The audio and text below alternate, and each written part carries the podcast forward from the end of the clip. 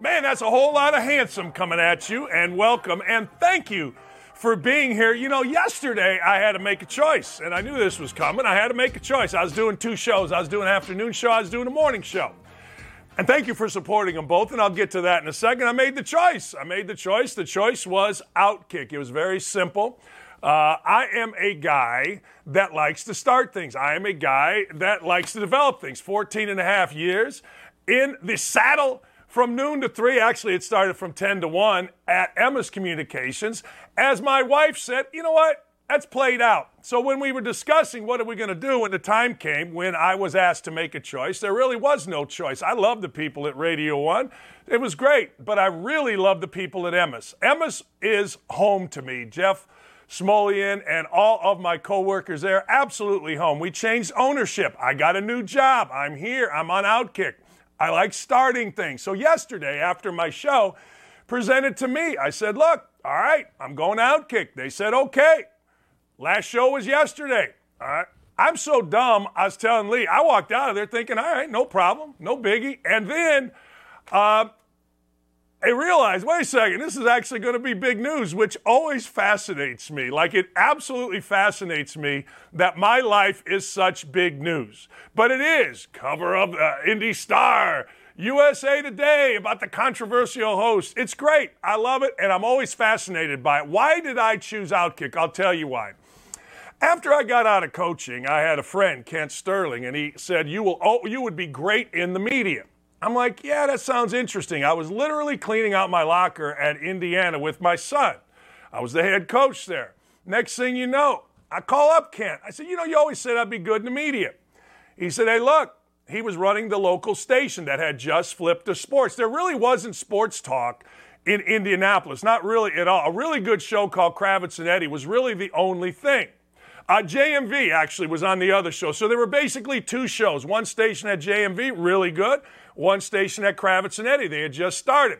I make a phone call. Hey, Kent, college friend, you said I'd be good. He goes, look, come on up, audition. We're looking to move Cowherd. We want to move a local show into that spot. There was no local show. Fast forward. I'm doing a show. I'm making nothing. There's never been a show. Long story short, people come, hey, look, we want you to come back in to coach. I'm like, nah, this thing is kind of fun. I love my show in Indy, but it was time. As Lee said, you know what? It's run its course. I like building something. There was no noon to three show. We turned it into the number one, number one mid-market show in the country for four years. There wasn't a show. Indiana was not a talk radio. In the meantime, I got offers to go to Chicago, all kind of different stuff. But I digress. I digress. Why stay in radio? I'm going to tell you why. The first day, the first day I was on the air at Emmis, and it wasn't really a good show, but I did say this. This is going to be a different show. This is going to be a show. It's going to be more than what you think a sports talk show should. It's going to involve politics. It's going to involve, there was no real social media fourteen and a half years ago. It's going to involve my thoughts on the social culture of the day. And of course, we're going to give you the best sports insight. But here's what I said. And this is based on Bob and Tom, the legendary show in Indianapolis. I said, but the core of the show is going to be about giving back. Giving back and doing things for our community. That's going to be the core of the show, and it's based on Bob and Tom. Bob and Tom, legendary morning show. Whenever I listened to them, and I listened almost every day when I was coaching in Bloomington, about every week they were doing something. They were doing something in the community. There was always something there, and I admired it. So I always said, if I ever do that, that's what I'm doing, and that's been the core of the show. So when somebody asked me, hey, Dan, you want to go back into coaching? Here's what I said. You know, people think they can affect lives in a positive way by coaching, and you can. And every single day, including last night, former players are texting me, and it's awesome. But I learned very quickly I can affect thousands of lives by giving back on my radio show, and that's exactly what we did. I can't tell you the number of people, and you'll never read about this, and that's fine. The number of people that have come up to me and say, Dan, you made me quit chewing tobacco. Chewing tobacco is something I was addicted to for thirty-some years. I was. Gross. I quit. I've told the story many times.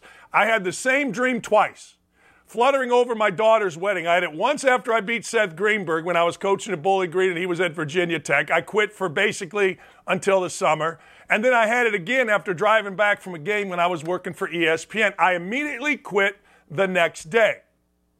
Well, I started a campaign. Actually, yesterday, when I was walking into the show, this is what made me think of it because I never talk about it, a guy said, you know, Dan, years ago you got me to quit chewing tobacco. We've helped thousands of people do that. We know the bikes program is giving hundreds of kids, approaching thousand, bikes. We know the golf outing. But one of the things that I learned in our position, and again, this is from Bob and Tom, is to give back to schools. Every time you saw or heard somebody co-host with me, it was because we, through my show, donated something to a school or to a golf outing or to an organization, whatever it was. That was the mission of our show. Sure, we made you mad. Sure, we ripped the media. Sure. So what? That's part of being a talk radio host in my mind. Sure, we went after people, fairly or unfairly. Absolutely. You don't like it? Hey, we're strengthening the nation. That was our motto, Kyle Konezovich and I. But listen, that's what that show was all about. And I thank all of you for fourteen years of controversy, fourteen years of fun, fourteen years of speaking our mind, fourteen years of making you laugh, fourteen years of excitement, fourteen years uh, of tears. I've cried a lot on that show. Look, my father died uh, during that show, April eighth, twenty fourteen. I took a couple days. I came back. I bawled like a baby. I cried numerous times. I got mad numerous times. But I got to tell you, I got to say thank you to all of you. You took a show. You did. There was nothing there. And you made it the number one show in the country in a slot where there was no show. Four times you did. Four times. They only started about six years ago, so I think we're like four and two. You did that. You chose to listen, and I'm so honored. I'm so honored by the police officers, my friend uh, Sergeant Kendall, all of my friends on the police force that stopped me and go, Dan, I listen every day. I got guys on the circle, come in, go to the bathroom, same place. Hey, Dan, I listen every day. I'm thrilled. I'm fascinated that they do. Politicians all over the place. Government officials, Dan, I love your show. I love what you said. Sports figures all across the country. I'm absolutely flabbergasted that we were able to take, you were able to take, a show where there was no show and help thousands upon thousands of thousands of people. Whether it is, again, bikes for kids, donations. We just try to, anyway, help a young lady get donors over here, right over here at Saint Simon Church, a friend of mine. And you did it. You listened and you did it. Now, you guys that are hate, hate away. Hate away. That's part of it. I always said, you come at me, don't be afraid or don't be mad when I come back at you. That's part of my life. It's always been part of my life. Hate on me all you'd like. Rip me all you'd like. Do whatever you'd like. That's part of life. That's part of my life. A lot of people don't like that life. A lot of people say, well, you were mean to callers. You're damn right. Because people need to learn. When I say get to the point, you get to the point. When you make a dumb comment, you make a dumb comment. You're out. And it was fun. And we had a blast. And we strengthened the nation. Look, I know a lot of you got offended. You'll be okay. You'll be okay. But it, it, it, I cannot ever express to you, to the folks at Emmis, to the folks at Radio One, Jeff Smulyan, the owner of Emmis, all my friends, the Big E, oh man, Joe Koppel, uh, John Griffin, my guy Kyle Konezovich, Jimmy Cook, uh, Molly, all these people that said, hey, look, I got to go through the list right here. Bob Richards reaching out. All of these people just reaching out last night and saying thank you. My friends there, absolutely fantastic. And I got to tell you, my guy Hammered, Nigel, all of these people, it's just unbelievable to me how great you all are to me. I had a blast, but it's time for a new chapter. You know, OutKick is starting up. There's nothing here. There was no show. There was no show. There was nothing going on here. Well, there is something going on here now, and it's us. And I want you all to say, and I want you all to know, thank you. Thank you and Indy for supporting me. I hope you support, I hope you will support this. I do. I hope you will. I hope we entertain. I hope we have great guests. I hope we have all kinds of things that make you continue to listen. Kevin Bowen, my partner, there's a gag order now, so guys can't reach out, but everybody on this thing, uh, on this is reaching out to me, and I cannot thank you enough, Rob Kendall. So many people, so many sales folks, Tom Berry, so I've got a bad brain, so I got to look through this. But I cannot thank mostly the listeners. You listen to me. Why? I don't know. Never did a show, but you chose to listen to me. And I am so thankful. Haters be hating, baby. We always say it, but you know what, you haters, you were a big part of it too. You'll always be a big part of it. Keep hating. Keep writing about us. I looked the, uh, what kind, what other, what other midday show, small town, not New York, not Boston, not L A, not Chicago, gets headlines in the U S A Today for the controversial host leaving. I'll get into those controversies too.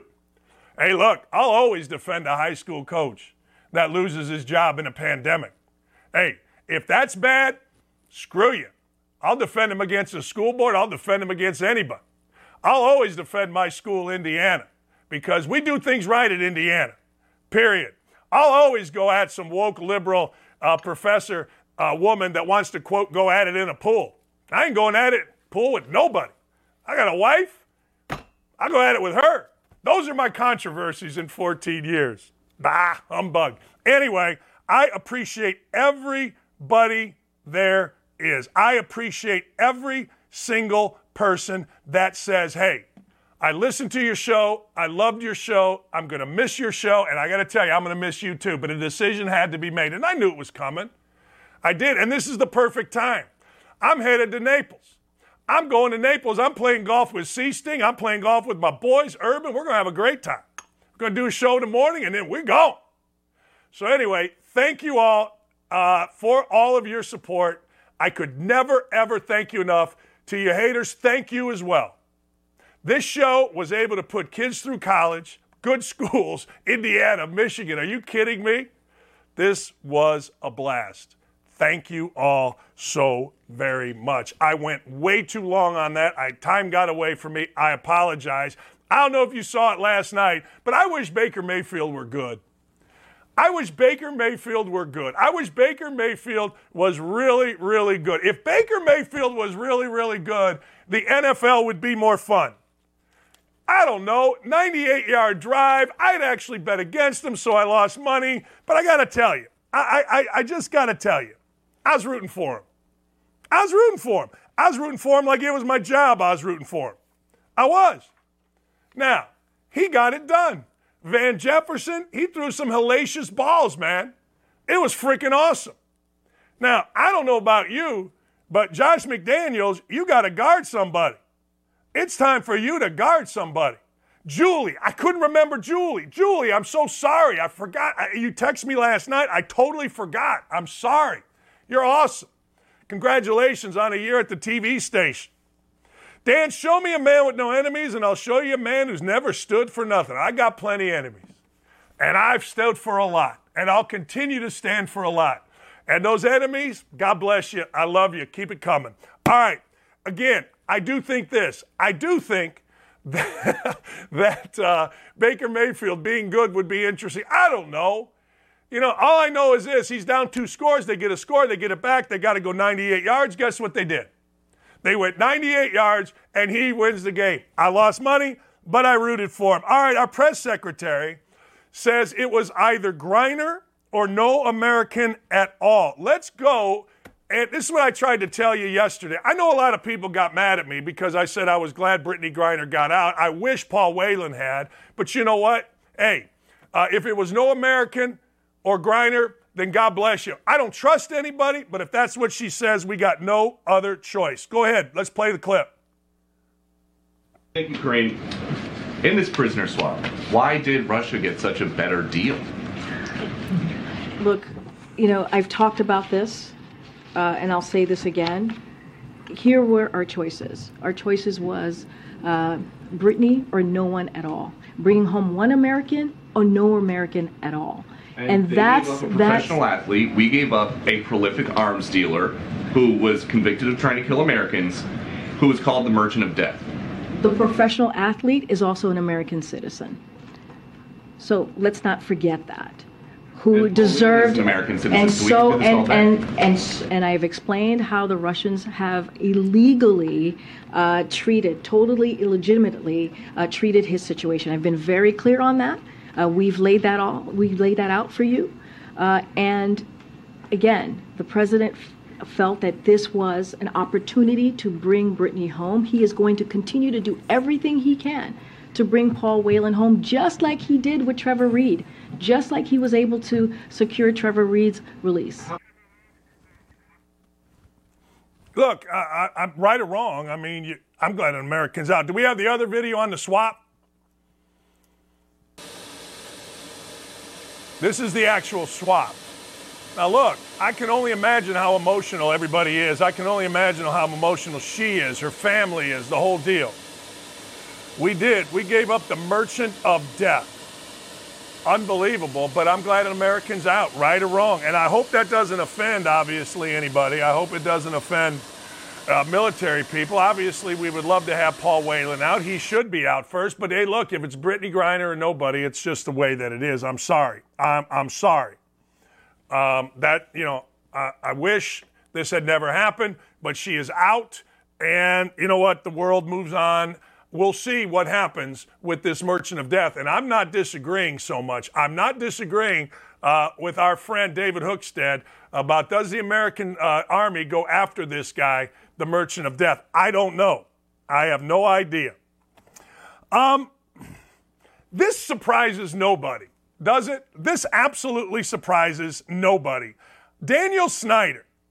Daniel Snyder absolutely participated in a toxic work environment.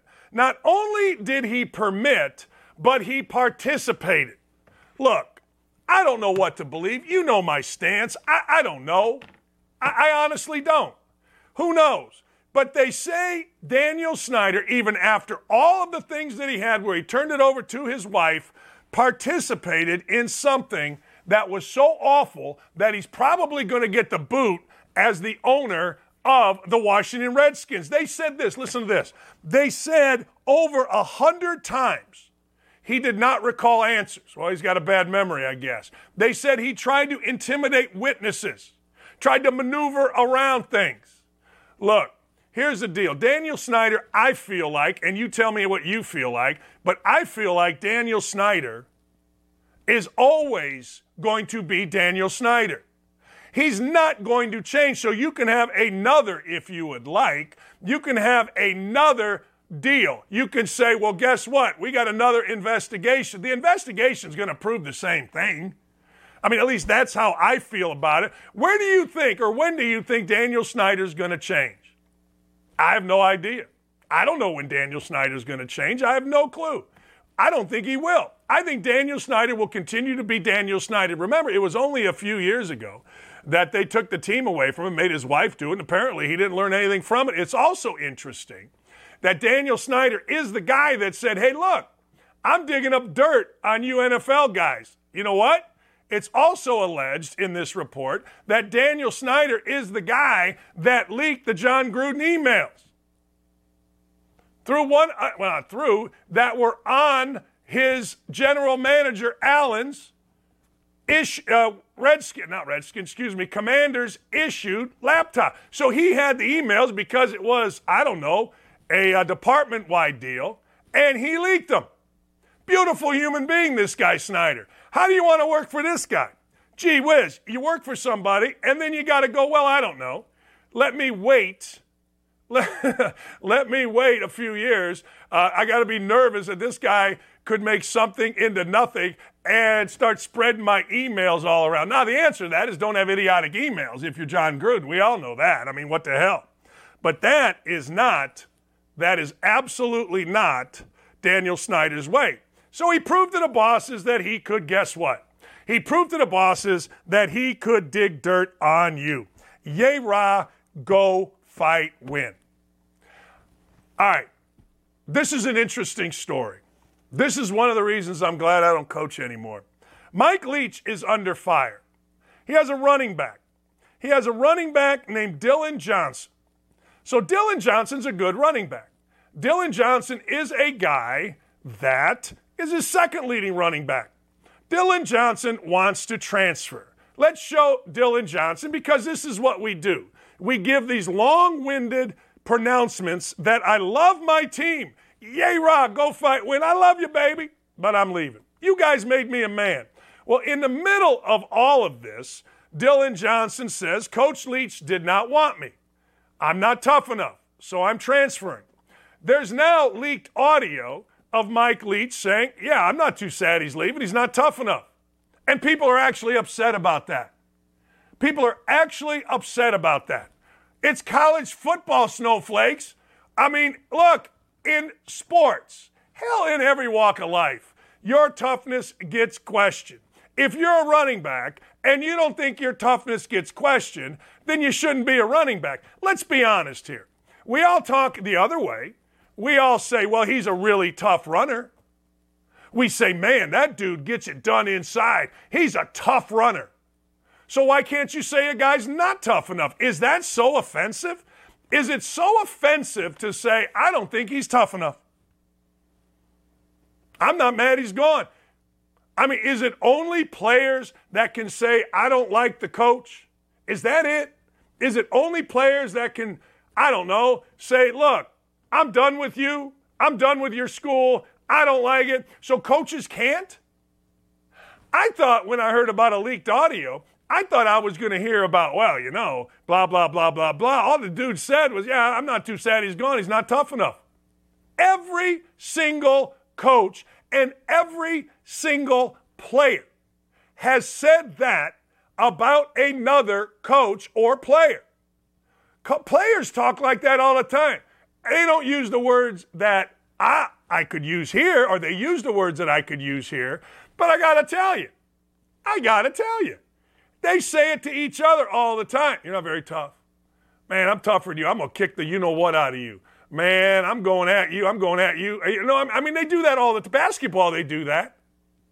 I mean, basketball, that's all they talk about, at least in my world of basketball. But a coach isn't allowed to say to a guy or say to his staff, hey, you know what? I just don't think he's tough enough. I don't know. What are you supposed to say? I'm sorry, players. You're all great. No, you're all great. You are great. You're the best. Uh, Stuart Smiley or whatever his name is, right? Everybody likes you. What are you talking about? I live in the real world. I live in the real world every day. You know, people say all the time, oh, you're stupid. I could go, and we're going to have mean tweets coming on later on. And don't be afraid. Uh, Dylan, don't be afraid to put the meanest of the mean tweets in there. Don't be afraid even a little bit. Go get some good ones. Some guy today, I think he's a bot, told me, hey, Dockich, my father's on his deathbed. And when he heard you are no longer on the fan, it's the first time I've seen him smiling forever. I'm just telling you, I know it's crap. Uh, Dan, you are a disgrace to the sporting world. I agree. I agree. Totally agree. Of course. That's the we live in a world where everybody's free to share their opinions. Do it. But if saying a player isn't tough enough makes you crazy, I can't help you, Peaches. I, I can't help you even a little bit. All right, this last thing here makes sense to me. This last deal here, because he looks like it. Uh, Jason Garrett can't go coach like what Bob Huggins tell me one time. He said, I look like West Virginia. That's what he said. I look like West Virginia. Don't I? I'm like, yeah, you do. You know, if you ever watch Bob Huggins, he's big, he's got the beard, he got the hair going back, he's wearing a sweat. He goes, ah, it's perfect. I look like West Virginia. Well, I got to tell you, Jason Garrett looks like the Ivy League, doesn't he? I mean, not a hair out of place. You know, in shape, he looks like Stanford. He looks like, I don't like this, though. Before I get into this, I don't like that David Shaw is no longer coaching at Stanford or anywhere else. David Shaw, I don't know him. I had him on my radio show a number of times, obviously when Andrew Luck came. But I love David Shaw. I always thought to myself, man, if my son played football, I don't care whoever else recruited him, I would want him to go play for David Shaw. I really like David Shaw. So now Jason Garrett is a guy in line for the job. He's a guy in line for the Stanford job. And I got to tell you, Ivy League, he looks the part. He does. He absolutely. Tommy Amaker. Tommy Amaker with his mock turtleneck looks Harvard. He just looks like Harvard. I would have to coach at Bowling Green.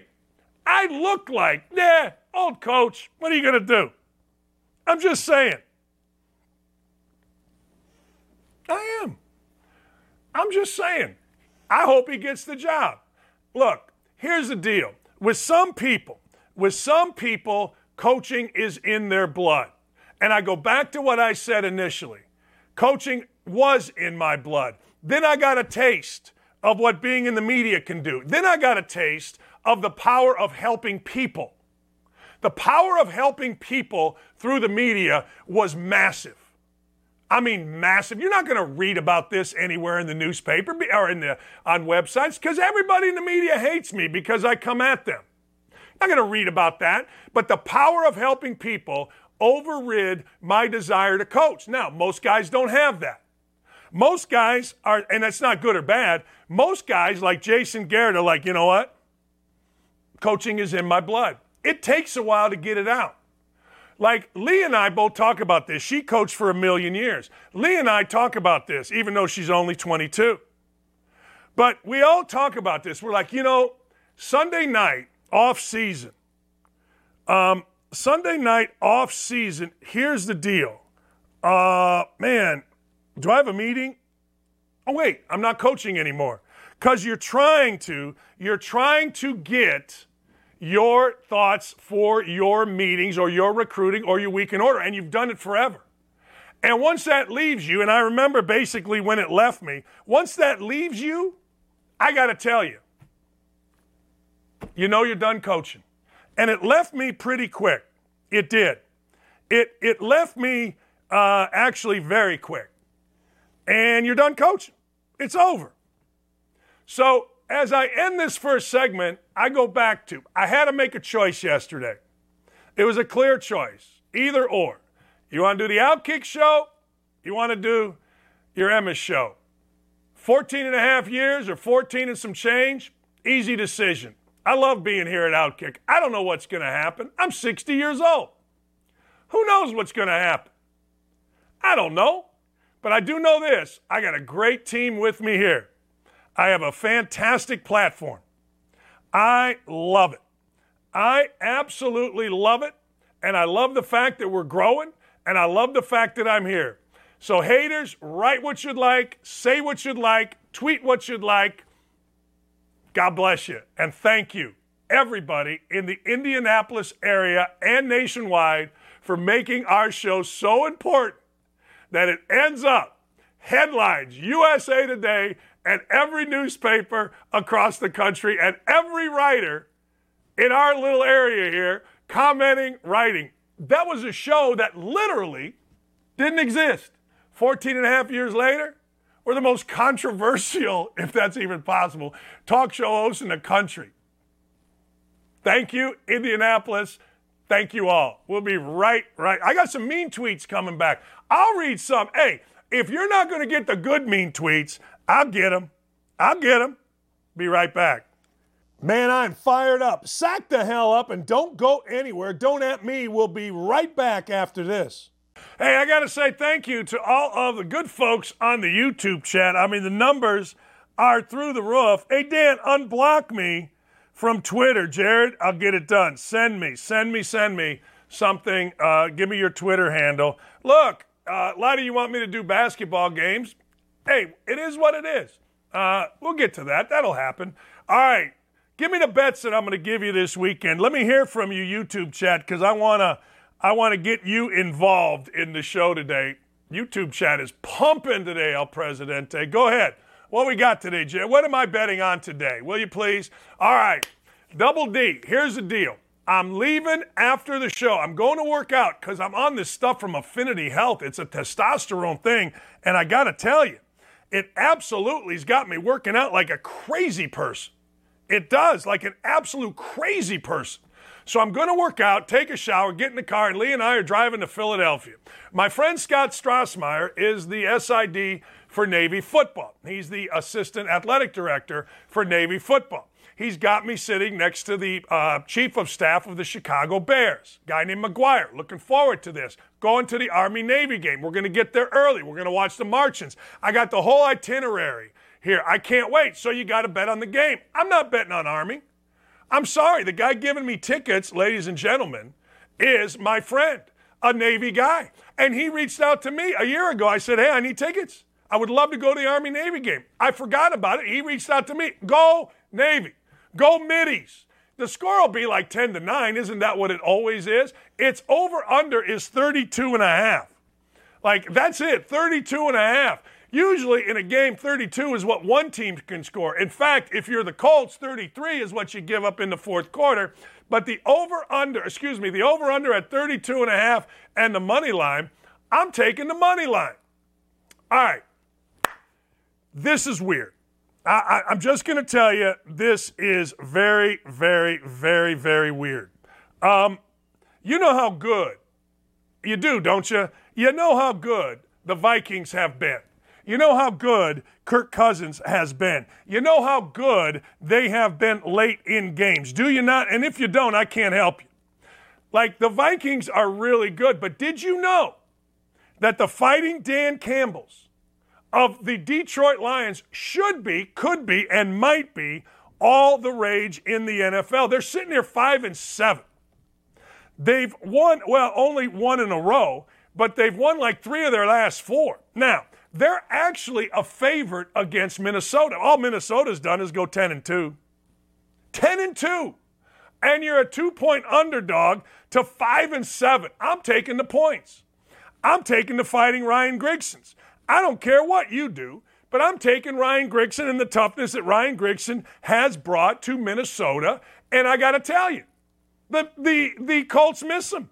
They don't kind of sort of miss him. I misspoke. They've won four out of five, the Lions have. The only loss is a three-pointer uh, against Buffalo a couple weeks ago. I, I got to tell you, ladies and gentlemen, on, uh, on uh, Thanksgiving, um, the Fighting Ryan Grigsons, they have a real toughness late. They do. So I'm taking. You got to put that up because I can't remember my bets. I'm old. But uh, so I am going to take the points. I'll tell you this. I'm taking the points and Tom Brady. Tom Brady going into San Francisco. I know that San Francisco is rolling. I understand, ladies and gentlemen, that San Francisco uh, is the team everybody's hot in the crotch about. But this is Tom Brady coming off a big win, big last second win, a lot of momentum. And this is Purdy. That's right, I said it. Purdy. Mister Irrelevant is the quarterback. Mister Irrelevant, a guy who, quite frankly, was the last player picked. The last player picked in the freaking draft. Brock Purdy from Iowa State is uh, – no. They're not beating Tom Brady. No, and I'll tell you why. I've told you this many, many times. When you go about the business of playing your first game, whether you're hurt, whether you get eligible, whether you get inserted in a lineup, you usually play your best game. You usually play really well. I've said this for years. And Purdy, I thought, played really well. I thought Brock Purdy, I don't know his numbers. I didn't care about his numbers. I didn't want to look at his numbers because I don't want numbers to get in the way of what I saw. I saw a quick release. I saw poise. Frankly, I saw Jimmy G. But not this week. No, ain't happening. It absolutely is not happening. He is not going out, and he is not beating Tom Brady and the Tampa Bay Buccaneers. He's just not doing it. Ain't happening. So that's that. Pacers tonight, minus five against the Wizards. Here's the deal. I've said this before, and I'll say this again, and I'll continue to talk a ton of Indianapolis sports, you folks that want Indianapolis sports, but I got to tell you, Pacers are the most interesting team in the league. Uh, Pacers are, though, coming off a one and six, one and six road trip. The only win, or maybe it's one and seven. Uh, the only win was Andrew Nembhard knocking in a three to beat LeBron James. That's it. That's all. Period. So guess what? Guess what? They come home. They're playing the Wizards. I don't care if the Wizards are good or bad. If the Pacers are good, they buckle up, chin up, young men, and they go win this game, and they win it going away late. I'm not saying they're going to rout. Or are they still the team of young guys that can't handle it when things go bad? It's literally that simple. I'm going to take the Pacers. It's an emotional bet. I think they're an interesting team. I'm going to take Indiana against Arizona. Now, I don't know the line. I can't find it here uh, on the site that I'm on. But you Indiana fans, watch my Twitter because I will have that for you. But I'm going to take Indiana uh, tomorrow in Las Vegas to beat, yeah, ladies and gentlemen, to beat Arizona. I like Arizona. I'm all in on Arizona. But I'm going to take them to beat. I'm going to take them to beat it. All right, just know that. Man, you people are great. Bob Parrish, my pleasure, man. He's the head of marketing. But, hey, don't be sad for me. I had to make a choice. One or the other. Easy choice. fourteen years there, or we go here. Love it here. Don't know what's going to happen here, but love it. All right, that choice yesterday that I made led, of course, uh, my obituary, whatever. You know, people are all over, oh, you suck, oh, you're great. I get it. That's what sports talk is supposed to be. You know, I'm not here to make friends. I'm here to give you my opinion. You're not going to agree with it. You might. So yesterday, we had a bunch of mean tweets. What do you got for me? You better bring the good ones, too. It's impossible for me to be offended.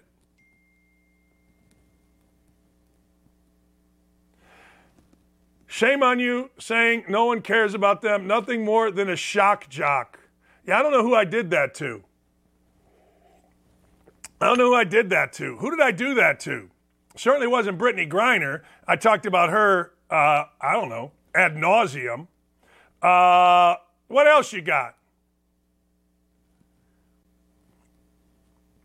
You complain about America more every week than B G has her whole life. But I'm sure she hates America, and you're just a patriot. Well, uh, Shane, I think you're right. I think I am a patriot. I'm absolutely a patriot. Yeah, I'm not one of those that complains about Brittney Griner. Uh, I'm not one of those that complains about America. I actually love America. I don't like America. I love America. I love the country that we live in. I respect the living hell out of the country that we live in. Let me give you one from Maximum Steez. I'm glad you got fired, clown. That's what I'm talking about. That's how I like to roll. That's how we need to do. I'm glad you got fired, clown. Yeah. Who isn't? What else you got? Imagine basing your entire existence on being a, you know what, I U basketball player. I got to tell you. I got to tell you, I don't base anything on being a bad Indiana basketball player. Being a bad Indiana basketball player came to me. And I would ask, how do you base your entire existence on that? How is that? I don't think I base my, I tell you what I base my entire existence on. I base my entire existence on being a great dad, having a fantastic relationship with my current wife, having an unbelievable relationship with my children, my former players. That's what I base my entire existence on. Hell, I got a great relationship with my wife's ex-husband. I got a great relationship with my ex-wife. If you don't have a great relationship with me, that's on you. Because I got to tell you, it's impossible to offend me. It's impossible to make me mad at you. I love you. I love you. Long time.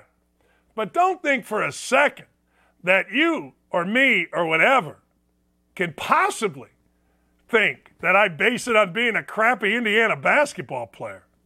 Huh. All right. Okay. What else you got? In the last, oh, this guy, this guy's always angry at me, has gone from calling multiple primetime college basketball games a week on E S P N to being fired from local radio in his home state. You hate to see it. Well, actually, you don't. You love to see it. That firing thing, there's nothing I can do with that. I told you I had to make a choice. Yeah, I had to make a choice. Look, I'm never worried about any of it. I got to tell you, good, mad, happy, or sad. You get fired from a radio show after fourteen years, I guess, or you make a decision to change jobs. Why am I always the guy? Why am I always the guy when he changes jobs, everybody says he got fired? I don't know. Uh, and I ain't mad about it, though. Uh, I look at the mirror, and I hope you do, too. The mirror is good to me. The mirror is great to me. It's absolutely fantastic to me. I love the mirror. I look at the mirror all the time. I don't like this face, but I like what's looking back. I do. I like what's looking back at me in the mirror. What else you got? I'm tired of Dan Dockage leading the people of Indiana into the world of disinformation. He has a giant platform and only uses it for monetary gain. Wake up. Even his bikes program, which is admirable, he uses other people's money. Ask him to show his house and cars. Uh, I did get a new car. I was driving a uh, one hundred seventy-five thousand mile Traverse that would go like this until about two weeks ago. Uh, my bikes program, I don't know. I buy ten bikes a year. Uh, how can it's that guy's always mad at me, too. He's a truck driver. He's always mad. He's angry. So now even doing a bikes program is bad. Now I make money off a bikes program. I don't even handle the money. The money goes to the Indiana Sports Club. I'm not explaining myself. This guy, get mad, get madder, bring it. Bring it all, people. Bring it. What else you got? Bring it all. Let's go. For people who say they don't like to see anyone fired, good for you being a nice person. That ain't me. I hate Dan Dockage. Glad he got fired from his other show and from announcing. He's a blankety-blank human. I agree with that. I do. I agree. I think I'm going to start crying. I, I, I, I, I, I, I, I, I'm going to, I'm going to tear up. What else you got? So this was the camel that broke the straws back. In any case, Dockage finally gets fired. Now he can polish up that resume for Owen and can spew his moronic hate speech to the tens of listeners still interested in his sorry ass. Rick Mead. It's always the same people. Hey, Rick Mead, bite me. How about that? Just simply bite me. I felt like during this segment I was explaining myself too much. Uh-uh. Well, give me another one. Hey, Rick, simple, bite me. I heard, I saw it last night on a T V show. Dan Dockage began his show with masterful knowledge of basketball with a contrarian heart. The show dissolved into a personal grudge match every day. A self-absorbed para, para, uh, paranoia character that couldn't go ten minutes without hurling an insult. I think I could. No, I do. I think I could. I think I could go ten minutes. Hey, J R, bite me too. Yeah, well, personal insults are part of life, pal. Yeah. What else you got? Watching toxic Dockage fanboys attack Greg Doyle for his sin of not liking the hate and bullying that is Dan Dockage is a microcosm of what's wrong with Indiana. I love Greg Doyle. What are you going to do? You don't like me? You don't like me. Doesn't bother me. Hey, look, I don't know what fanboys are doing. I haven't paid attention to any of it. The only thing I've done is say, hey, man, like me, don't like me, thank you for listening. Thank you for listening all these years. Seriously, can't thank you enough. I don't know what to tell you. Go ahead, what's next? Absolute W for the folks at one oh seven point five The Fan. Finally, we don't have to listen to the mad rumblings, the mad rumblings. of Dan Dockage any longer. I gotta, I, I, I got a, uh, I got a hint for you. You didn't have to listen. Like, with all due respect, you did not have to listen. Listening was optional. seventies on seven was good. Hell, McAfee was on when we were on. Nobody had to listen. I did this only one time. Only one time did we force somebody to listen. Did we go gun to head? Only one time did we say, okay, we're putting a gun to your head and we are making you listen. I can see the article tomorrow. Dockage put gun to head a listener. Oh, man. Hey, look, I never put a gun to anybody's head. I never said what you had to do. I never. You don't want to listen? Don't listen. Hey, Dockage, how much longer until the Purdue segment? I can talk about Purdue. I can do that. Purdue, very simply, is the best team in college basketball by resume. There's nobody that has a better resume than Purdue. Let's talk college basketball. I don't know if you saw this last night, but they call this the Cy-Hawk series. It's an awkward name. It's uh, Cyclones against the Hawkeyes. And if you watched it last night, I'm guessing you watched it for only, oh, I don't know, about ten minutes. Because, frankly, it was a freaking rout. The halftime score was forty to twenty. The final score was seventy-five to fifty-six. And I got to tell you, it wasn't that close. It was a freaking rout. Iowa came out and absolutely dominated the game. I turned it on. It was ten to nothing. I kept watching. It was fifteen to nothing. fifteen to nothing. There was no coming back from fifteen to nothing. It was unbelievable. That's usually a good series. But obviously, uh, I don't know, Iowa said enough. They just said, no more, we're done. The game of the night, though, the game of the night was Rutgers basketball. Rutgers basketball taking on Ohio State. Now, this game looked over. Like, this game was over. So a kid named Tanner Holden, who was a good player at Wright State, hadn't taken a shot. He hadn't taken a shot. He hadn't done anything. He gets the ball. The ball's fumbled on the sideline. They're down one. He gets the ball. He looks around. He has no choice but to shoot it. Five, four, the ball's running around. Three, two. Tanner Holden basically picks the ball up, eyes it, tries it, flies it, down two, I'm sorry, hits a three-pointer from about twenty-nine feet. Everybody's going nuts. There you see it.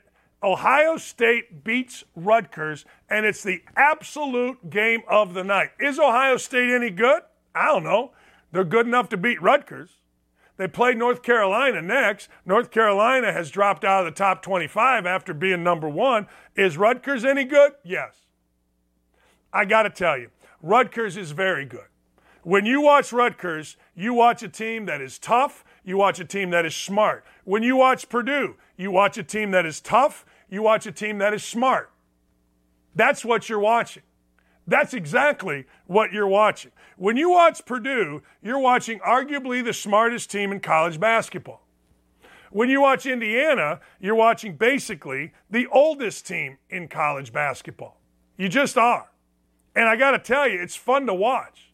Purdue has a kid named Braden Smith. Now, those of you that are old enough, Braden Smith is Damon Bailey.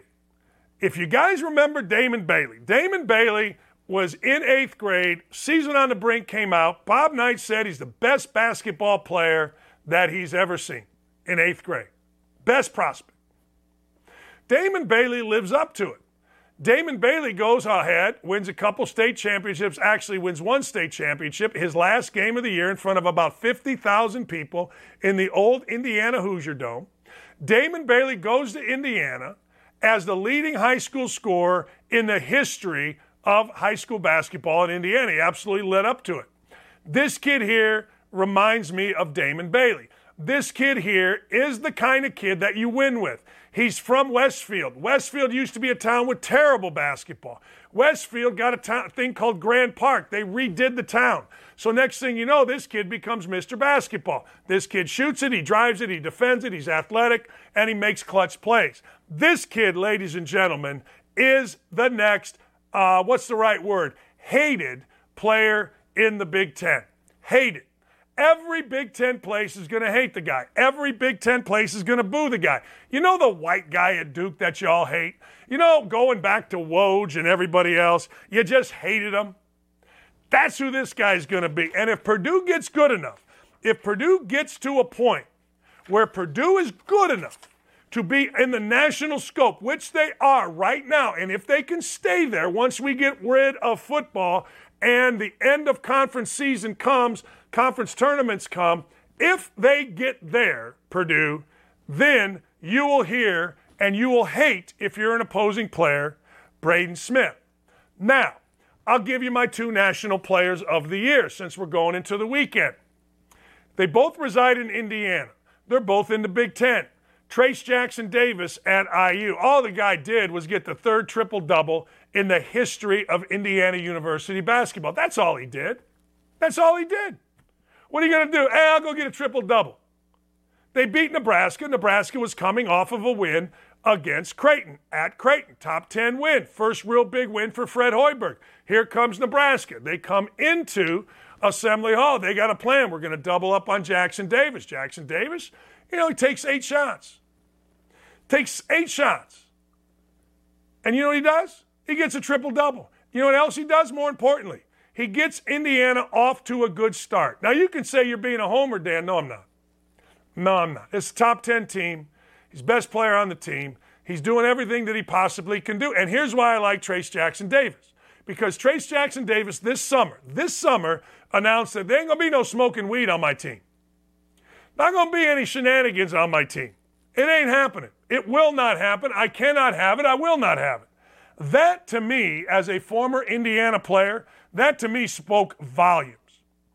That, to me, absolutely spoke one thousand percent volumes on that kid's leadership. But he's co-player of the year. He's not the player of the year by himself. Zach Edey is a man. Zach Edey is, by all accounts, a mountain masquerading as a man. But Zach Edey is a guy that nobody has an answer for. He's seven foot, whatever the hell he is. And I say that legitimately. Like, some people are seven feet, but they're not.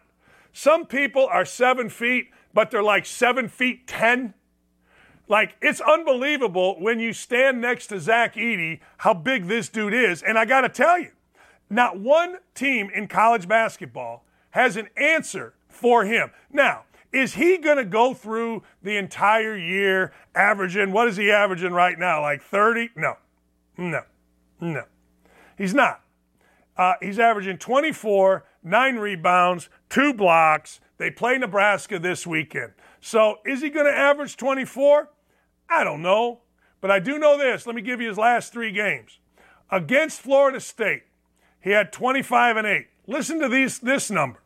Against Minnesota, opener of the Big Ten, these are stupid numbers, had thirty-one and twenty-two. thirty-one points, twenty-two rebounds. This guy. He can dunk it with his crotch, this guy. Zach Edey then against Hofstra. Nice little game. Get yourself a win. Speedy Claxton and the fellas coming in. All Zach Edey does, listen to this, twenty-three eighteen. Three assists.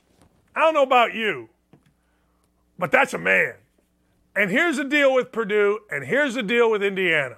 Both Purdue and Indiana know how to and know where to get their player the ball. You don't see a bunch of threes being jacked when Jackson Davis is on the right block. You don't see a bunch of threes being jacked when Zach Edey has post position. If you like your team, watch the best player. Where does he get the basketball? Does he get it in a spot to score, or does he get it somewhere else? I don't know the answer to that. But I do know this. On Indiana, Jackson Davis gets it where he needs it. At Purdue, Zach Edey gets it where he needs it. And they get it damn near every time. Uh, I'm going to go back to something real quick. I hope Baker Mayfield stays in L A, and I hope Baker Mayfield gets good. I hope Baker Mayfield becomes a guy that we have to watch, because Baker freaking Mayfield makes my life more interesting. What he did yesterday, here's most professional athletes. Uh, here they are. They get traded.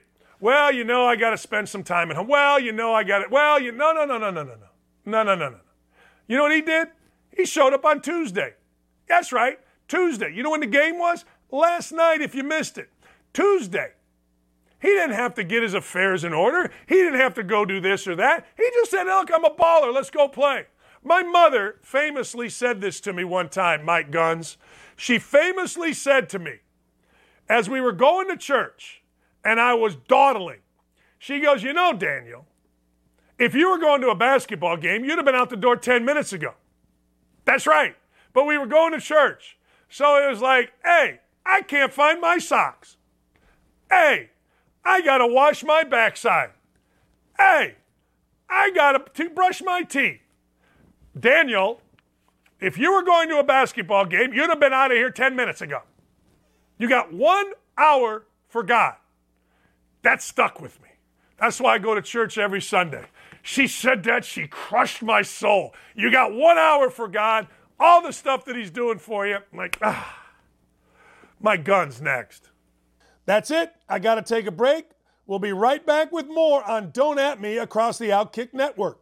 We should have like that uh, big show entrance for the gun show. Yeah, it's the gun show. Let's go, Mike. Let's Guns. Go. All right. Let's not even mess around here. You ready? Let's go, Dan. Generation Always a good time. I mean. They want to they want to cancel Santa Claus because it's traumatizing for kids when it's not real. That's crap. It's it's it's unbelievable. So I wrote this article on OutKick. Uh, a lot of these TikTokers are going viral right now because these Gen Z parents are so concerned. Oh, it's not even woe is me anymore. It's, oh, the children, the children. And now there's a growing movement out there for parents that don't even want to explain or let their kids enjoy Santa Claus because of what you just said. They truly believe that it's going to be too traumatizing for when they grow up and find out that Santa Claus allegedly may not be real. Now, this is absolutely crazy because I guess these, uh, you know, Santa Claus has been around for generations, and I'm pretty sure we turned out okay. So that the, the, these people are just selectively choosing the history or whatever that they, they want to do, these these crazy whack job belief points, because they're overlooking the fact that everyone turned out pretty okay once they realize that Santa Claus may not be real or not. But it goes further than that. And this is what really gets me going is it's these parents are doing it for themselves rather than their children. They're limiting their children's ability to whether it's uh, to, to face failure at times, to, uh, you know, some, there, there's such a movement to protect the children or shield the children that we are dooming our society. Our future gener- generations, Dan, are screwed in the future because they're uh, we're, we're limiting, we're hindering their development. This participation trophy, everybody gets a ribbon. It's, it's, it, it's, it's, it's psychotic. It's lunacy because the real world isn't like that, Dan. And, and we're seeing a growing shift on that. And it's just crazy to me. The fact that you're not going to allow your children, your child to enjoy Santa Claus when everybody else in the classroom is, then they feel like there's something wrong with them.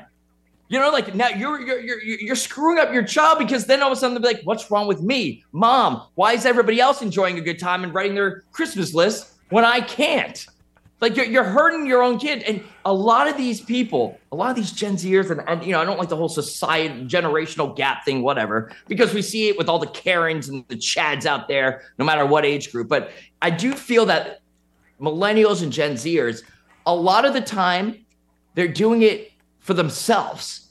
Clearly, they're not doing it for the betterment of society or for their children. They're doing it for themselves. Like they make these videos that go viral because they feel like they have something to prove for themselves, and they're using their children as an example. And we're seeing it already, whether it's test scores being, disc- uh, you know, decreasing all across the board to, you know, the, the TikTok generation. Like it's just, um, it, it's, it's pretty pathetic. It's sad. Once you're going after Santa Claus, and I mean, really, where do we go from there, Dan? Do you remember Do you remember, because uh, I got a guy here, Ryan Mueller, on my YouTube chat saying, what, Santa Claus isn't real? Don't tell me the Easter Bunny isn't real.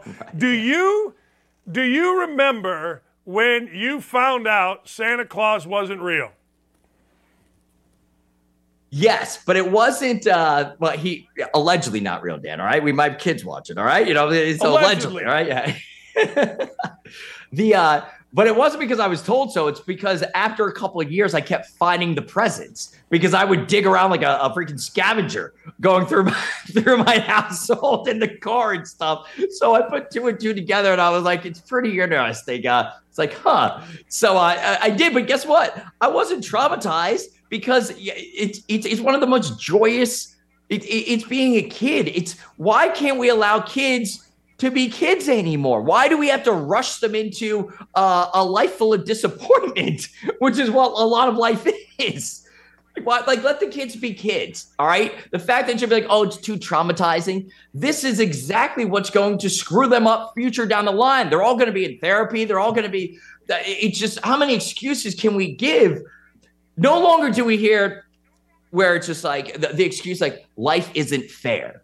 You know, I was growing up, my parents would be like, I'm like, why is that? And like, well, you know, sometimes life's not fair. They don't want to hear that anymore. They want this utopian society and they just want to be nice and coddle people and be like, oh, well, maybe if you're just nice to people, everything will turn out. You know, you, you know how many atrocities have occurred throughout human history, Dan, for those that are just like, well, maybe if we just talk to them, it'll be okay. That's not the real world in this mindset. It's not the real world. The, the mindset is why America's going to fail in the future if we continue this way.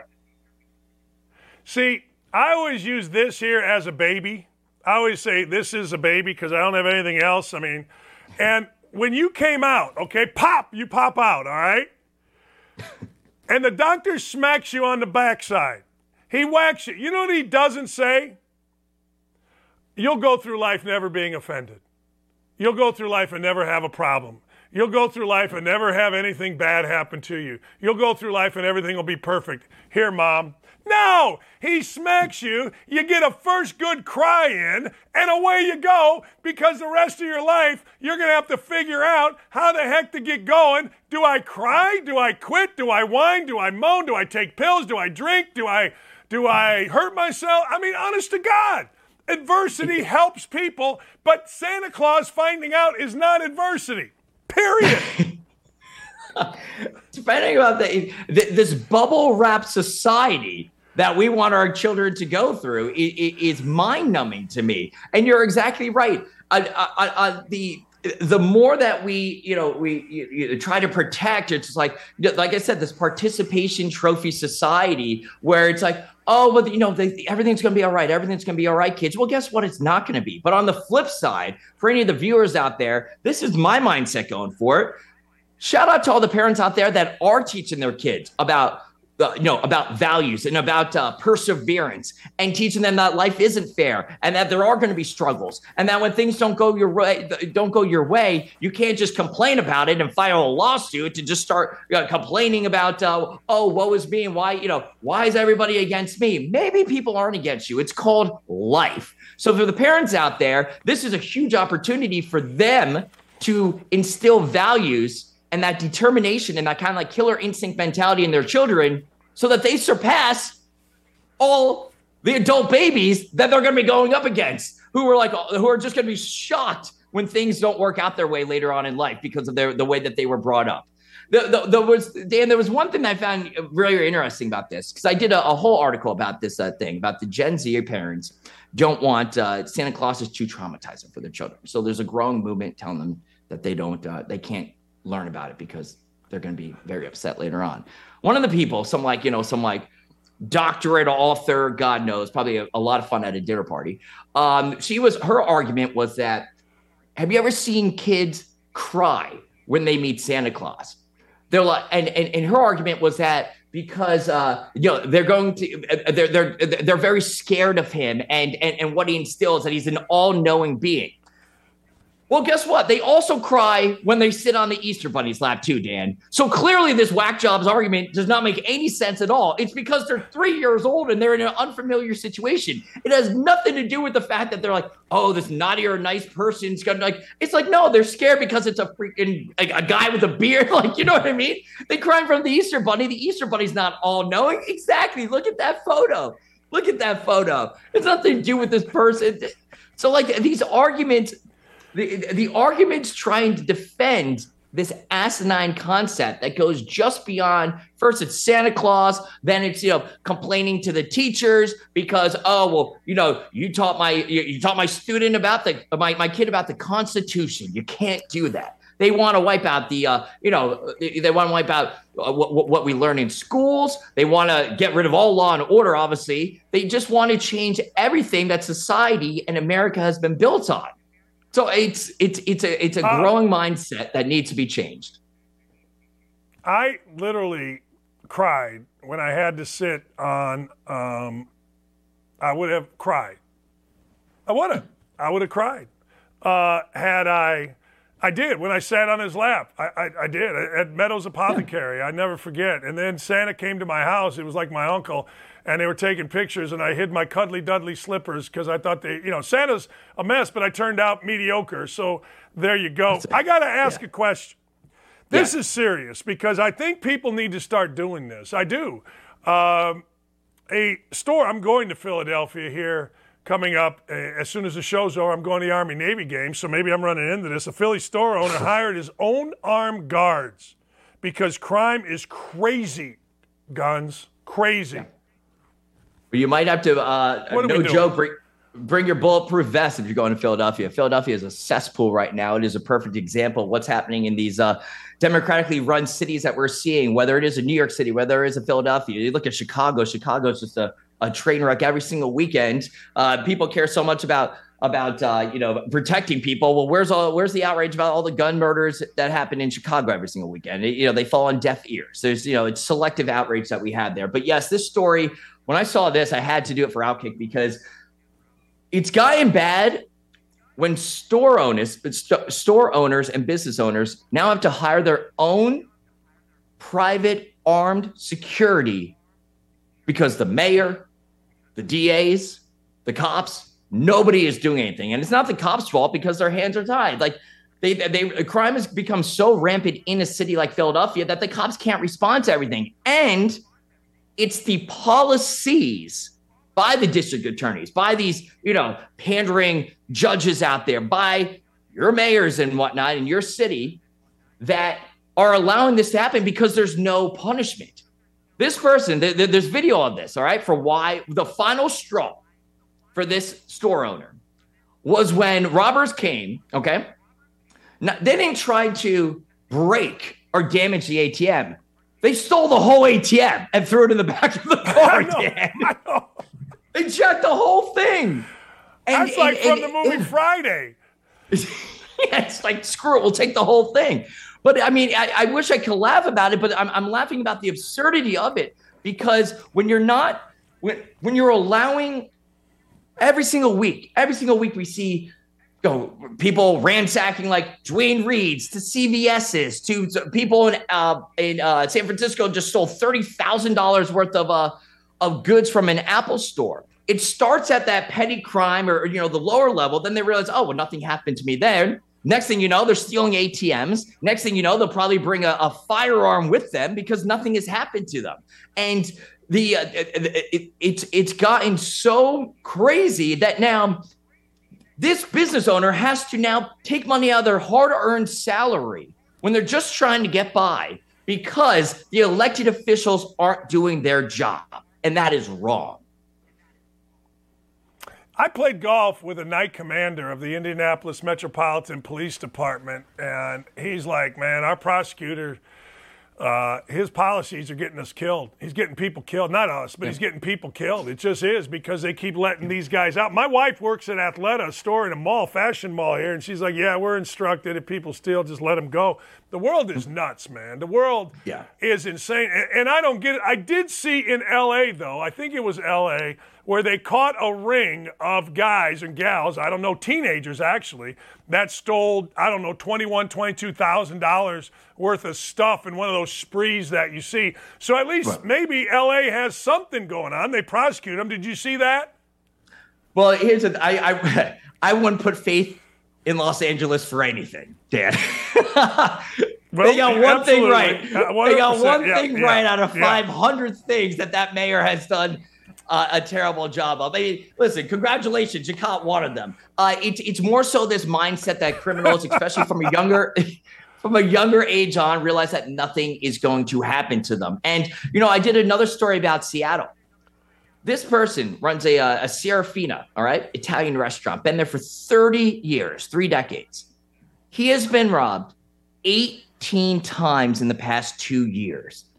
eighteen times. He's worried about losing his, his insurance because he can't keep claiming it, but the cops aren't doing anything. I delved into it more. Do you realize in Seattle that unless it is a violent crime happening, there's no there's no urgency whatsoever from, from the cops? A lot of times the cops aren't even the ones that respond unless it is a violent crime that's happening at that moment. In addition to that, Seattle, the geniuses there on the board there and the city council and, and everybody, you get what you elect. You literally, elections have consequences. These are them. Seattle police are not allowed to do vehicle pursuits.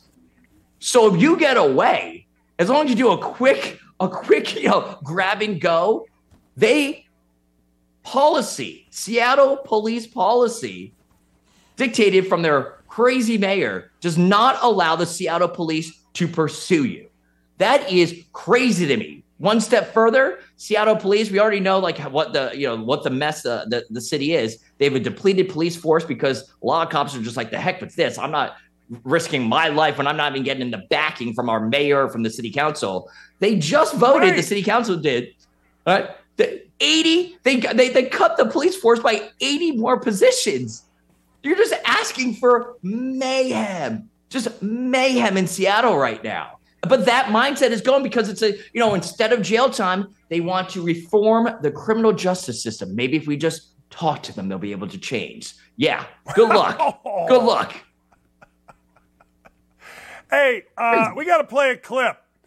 Patty the Batty doubles down. He's not going to apologize to Ariel Helwani. I knew Ariel is a good dude. He was at E S P N when I was there. It's a U F C exclusive on the Gun Show. Let's play this, baby.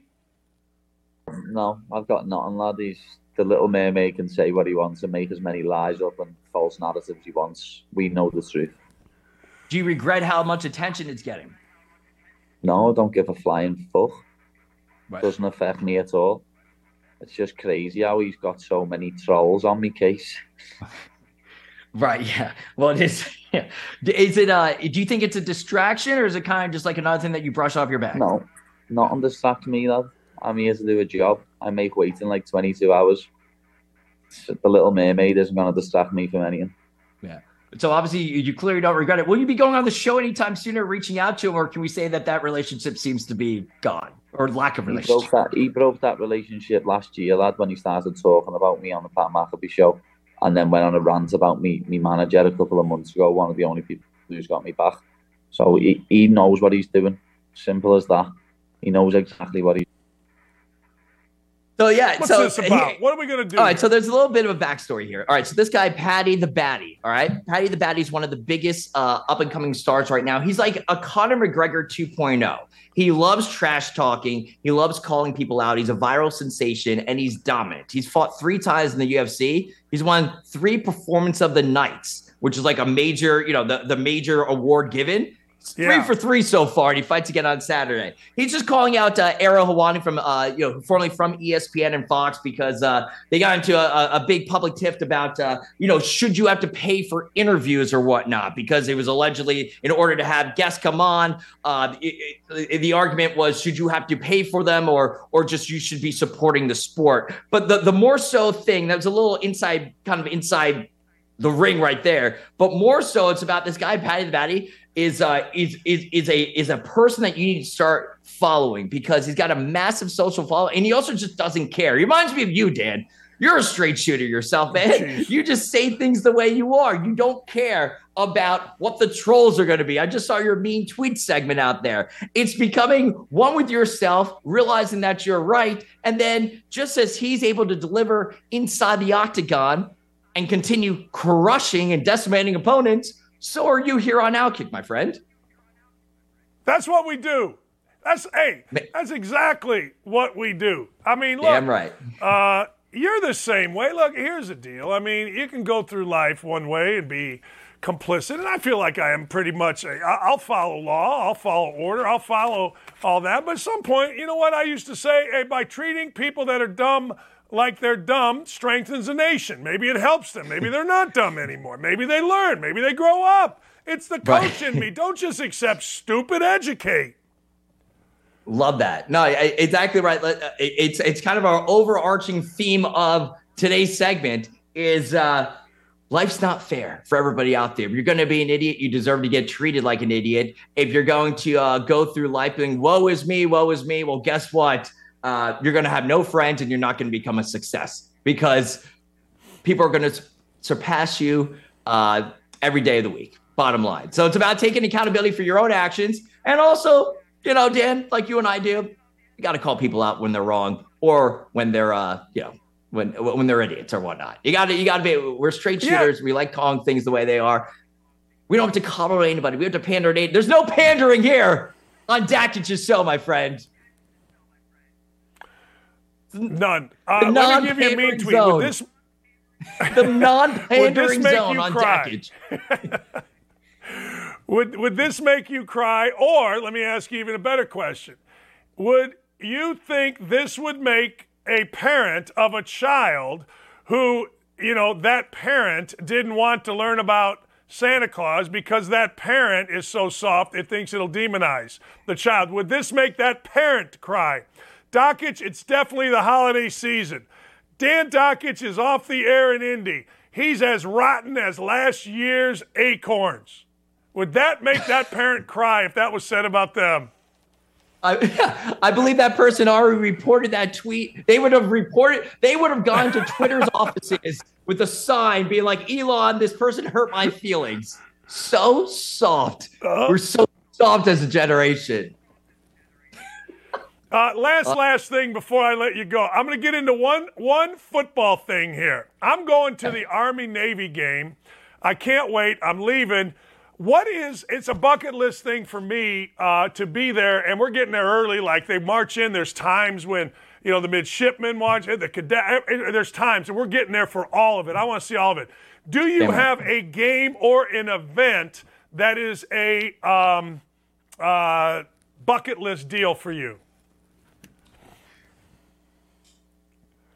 You know, it's interesting. So, like, I've done Super Bowls, you know, like, but but the Super Bowl, it, it's such, like, hysteria around it and, and such a big thing that sometimes you don't even realize the game itself because of everything else going around. So I've been fortunate enough to do Super Bowls.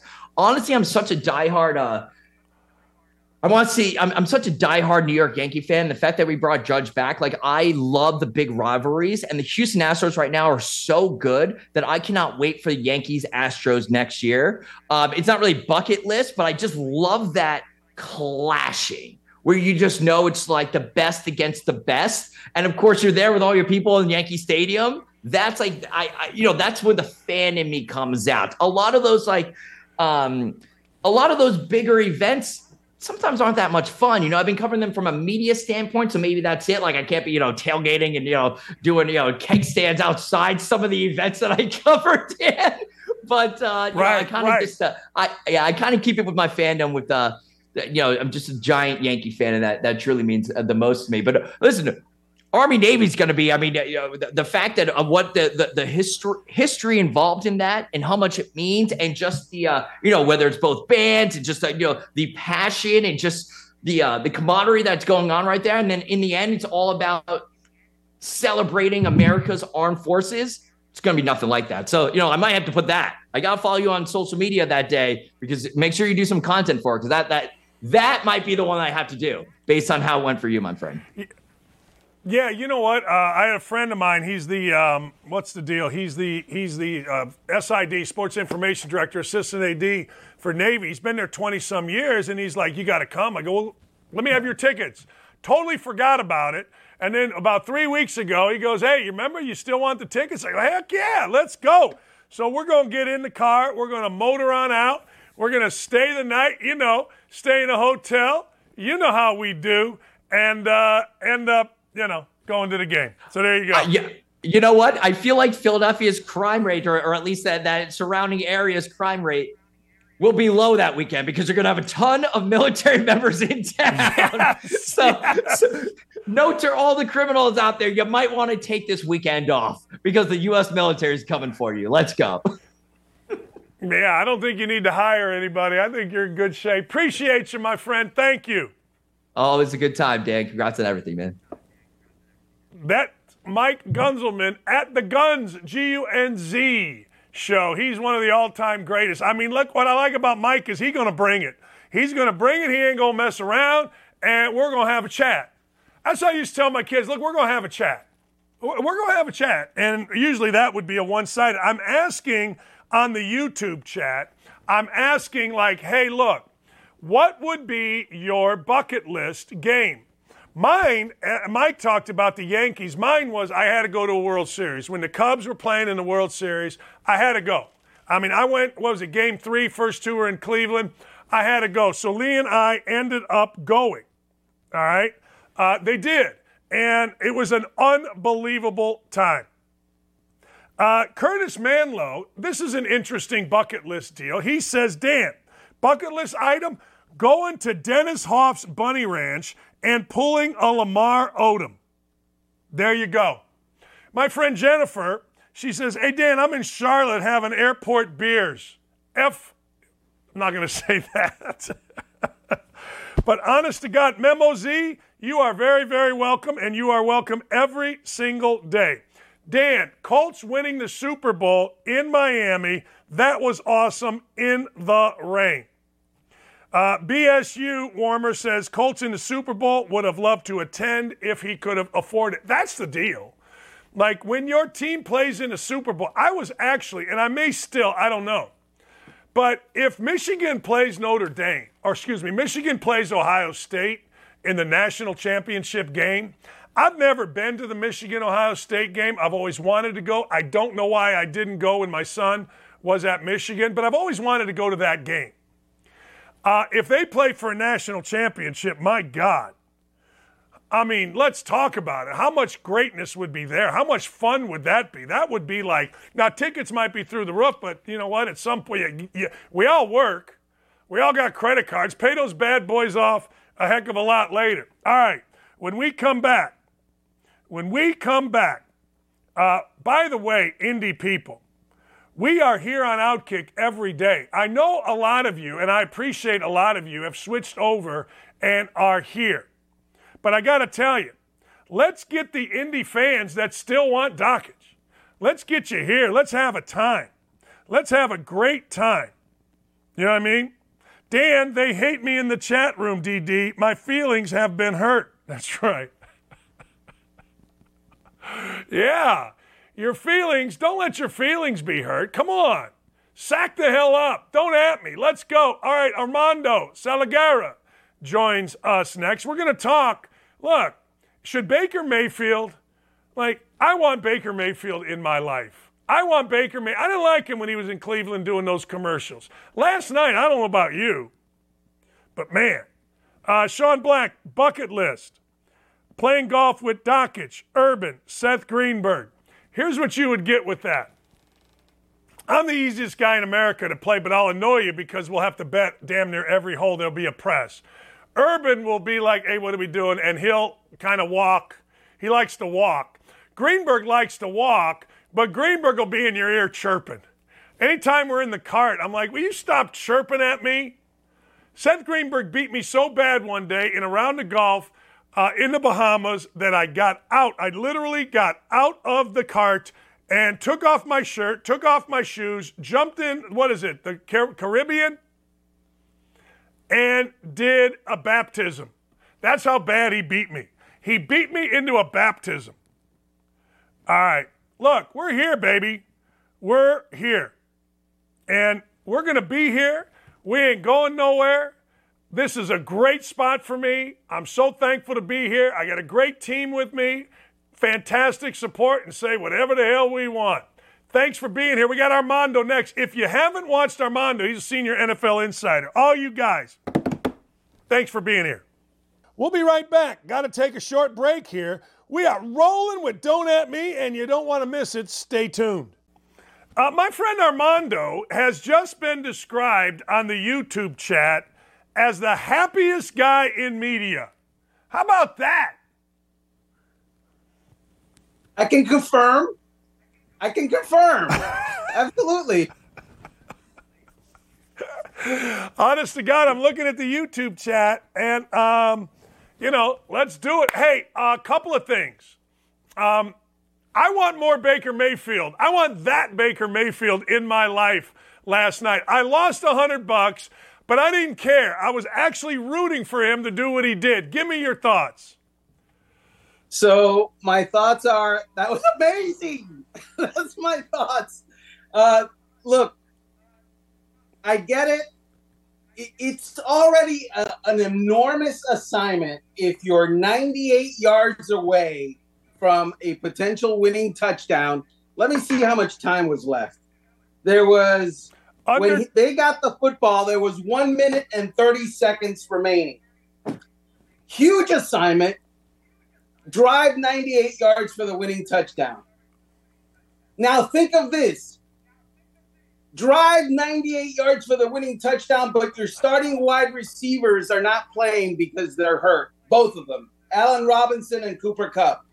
Drive ninety-eight yards for the winning touchdown in the final one thirty with no starting wide receivers, and you just showed up to the team two days ago. That is amazing what he did. But I got to tell you, Dan, he had a lot of help, and I'm not talking about help from his own team, the Los, An- the, the Las Vegas Raiders. I-, I tweeted this last night. Josh McDaniels is lucky today and is employed today because Armando Salguero is not the owner of the Las Vegas Raiders. I I said that after the Colts debacle. You know, they get the sack. Bob Knight, whether you like Coach Knight or not, whatever, or even if you don't know who he is, he, he had a saying in coaching, stupid loses more than smart wins. Uh, you get a sack, how about you just go back and line up for the next minute instead of whacking the ball out right in front of an official and putting an official in a bad spot, Armando? There is that, and, uh, you know, Jerry Tillery, bad bad look, brother. I mean, how many late penalties are you going to have at SoFi that cost your team the game? So that's number one. Number two, uh, the Raiders got the football leading by six on their side of the field with three minutes and nineteen seconds to play. So Josh McDaniels, who was brought to the team because he's a great offensive mind and a genius, and he showed it to us for many years with the New England Patriots. He calls an inside run on first down. And then he calls an inside run on second down. And then he calls an inside run on third down. Punt! I mean, look, he was basically playing not to lose. That's number one. Number two, dude, run a screen, uh, pitch it, toss it, do something that is not super dangerous if you're really afraid in your play calling, and that's what that said. But do something that might uh, put the defense in harm's way as far as not knowing what's coming. The Rams, they were like, oh, this is good. It's inside runs. We'll stop this because Bobby Wagner, our best defensive player, is playing in the middle. So that was number one. Then when the Raiders get on defense against the quarterback who just showed up, did they did they run and call defenses to disguise coverages to make him um, sort of be weirded out by what he was seeing and maybe delay his reactions? No! They played man press all the way down the field. And so did, what did Baker Mayfield do? He just picked out the open guy against man-on-man coverage, including for the winning touchdown. It's like, Baker, we want to lose. Here, here's our coverage time after time. It's going to be the exact same coverage. Go ahead, brother. Do what you need to do. Uh, when you look at Josh McDaniels and you look at Nathaniel Hackett, and I'm not sure Eberflus is in that same deal. I'm not. I'm not sure. I, I you know, they've got a quarterback. He's taking. I don't know, but he's seeing, he's losing. What do you think happens to these first-year coaches? Is the N F L at the point with these three guys, do you think they're going to have a problem on Black, what do they call it, Black Monday, the Monday after the last game? Will any of these three have a problem on that day? Nathaniel Hackett will. Uh, I, I don't think he survives this season. As a matter of fact, I, talking to people around the league, they're they're – they're shocked he's still there. Um, and they understand why he's still there. Uh, he didn't exactly put together a great coaching staff, so you can't really pick someone to be the interim. But uh, he has stepped in one land on one landmine after another, and it's been a bad look. The marriage of him and and his system with Russell Wilson has not gone well. Anytime an offensive-minded coach who was hired because of his great offensive mind and he has to give up the play calling in the same year, something is terribly, terribly wrong, and that's exactly what Nathaniel Hackett has had to do. He's made in-game mistakes on game management decisions. Um, early on, he took the ball away from Russell Wilson, and that backfired and tried to kick like a sixty whatever yard field goal. Then later on, when it made sense to maybe kick field goals because we were in the fifties, he he went for it on fourth down with Russell Wilson. That didn't work. Lost his play calling. He, it's it's been it's just been bad with with uh, Coach Hackett. And yes. Great guy. Yeah. Yeah. Great guy, but we're not measuring greatness of personality. We're measuring wins and losses. Uh, it's been bad for Coach Hackett. I think that may be the understatement uh, of the day. I, it has not. It has not gone well. All right. Interesting spreads this weekend. I want your take on this game. You know, um, I thought, and I was pleasantly surprised when the Detroit Lions came to Indy to scrimmage, that Dan Campbell wasn't just this meathead guy that wanted everybody to fight. It was a really good two days of work between the Colts and between the Detroit Lions. Dan Campbell's won four out of five. Dan Campbell is now taking on a team, my God, how good, ten and two, I believe the Vikings are, and Dan Campbell has them as a favorite. How do you see this game? Well, the Vikings have a way of winning games at the end that are very close. The Lions still haven't learned to do that. They have a way of losing games at the end that are very close and, and harming themselves at, in the process. So um, if it's close, I would assume that the Vikings, who know how to win close games, will do exactly that. Having said that, you mentioned Dan Campbell, and one thing that has been impressive about Dan Campbell that doesn't get said very often, aside because he's busy doing push-ups and, you know, uh, power lifting his offensive line or something, um, Jared Goff has developed into a really good quarterback all of a sudden. Uh, he's a better yeah. quarterback for Dan Campbell this year than he ever was for Sean McVay in Los Angeles. In fact, obviously, Sean McVay gave up on him. And so you got to give Dan Campbell and his coaching staff's props for what they've done with a quarterback that had great promise and was, you know, the, I think he was the first overall pick, if I'm not mistaken, at one point. Um, but he's he's meeting those expectations now, uh, and it, he's young. On on the other hand, you know, the Rams, Matt Stafford is a walking wounded this year, and I get it. They won the Super Bowl with him last year, and that that makes it all worthwhile for them.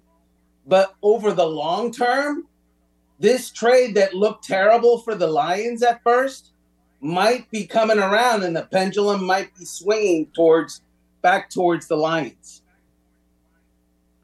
You know, the other game, Tom Brady goes in against Brock Purdy, and I know San Francisco's all the rage, but Tom Brady coming off a big win. I know people don't think they're very good, but damn, I hate betting against Tom Brady. He's a three and a half point underdog. He's getting three and a half, Armando, against the last pick in the draft. I mean, what, what do you make of that? Yeah, so this is what I make of it, Dan. He's not facing the last pick in the draft. He's facing the best defense in the N F L. And so that's true. Uh, that's true. And he has one of the worst offensive lines in the N F L. That's a bad matchup for the Tampa Bay Buccaneers and Tom Brady. And Tom Brady is going to be the best quarterback in that stadium on Sunday, but his offensive line is the worst offensive line in that stadium on Sunday, facing the best defensive front in the stadium on Sunday. Those are just some bad things. You're showing uh, Joey Bosa there. Uh, this this guy is uh, if he is not if he is not a defensive player of the year candidate, I don't know who is. Um, I did know there was a Bosa, but I'm telling Bosa, you, sorry. I don't know. Doesn't doesn't Brock Purdy have to make plays? I mean, it's I don't know. I look, I'm wrong. You're right. I'm dumb. You're smart. Uh, I've got the Colts as six-point underdogs against the bye this week.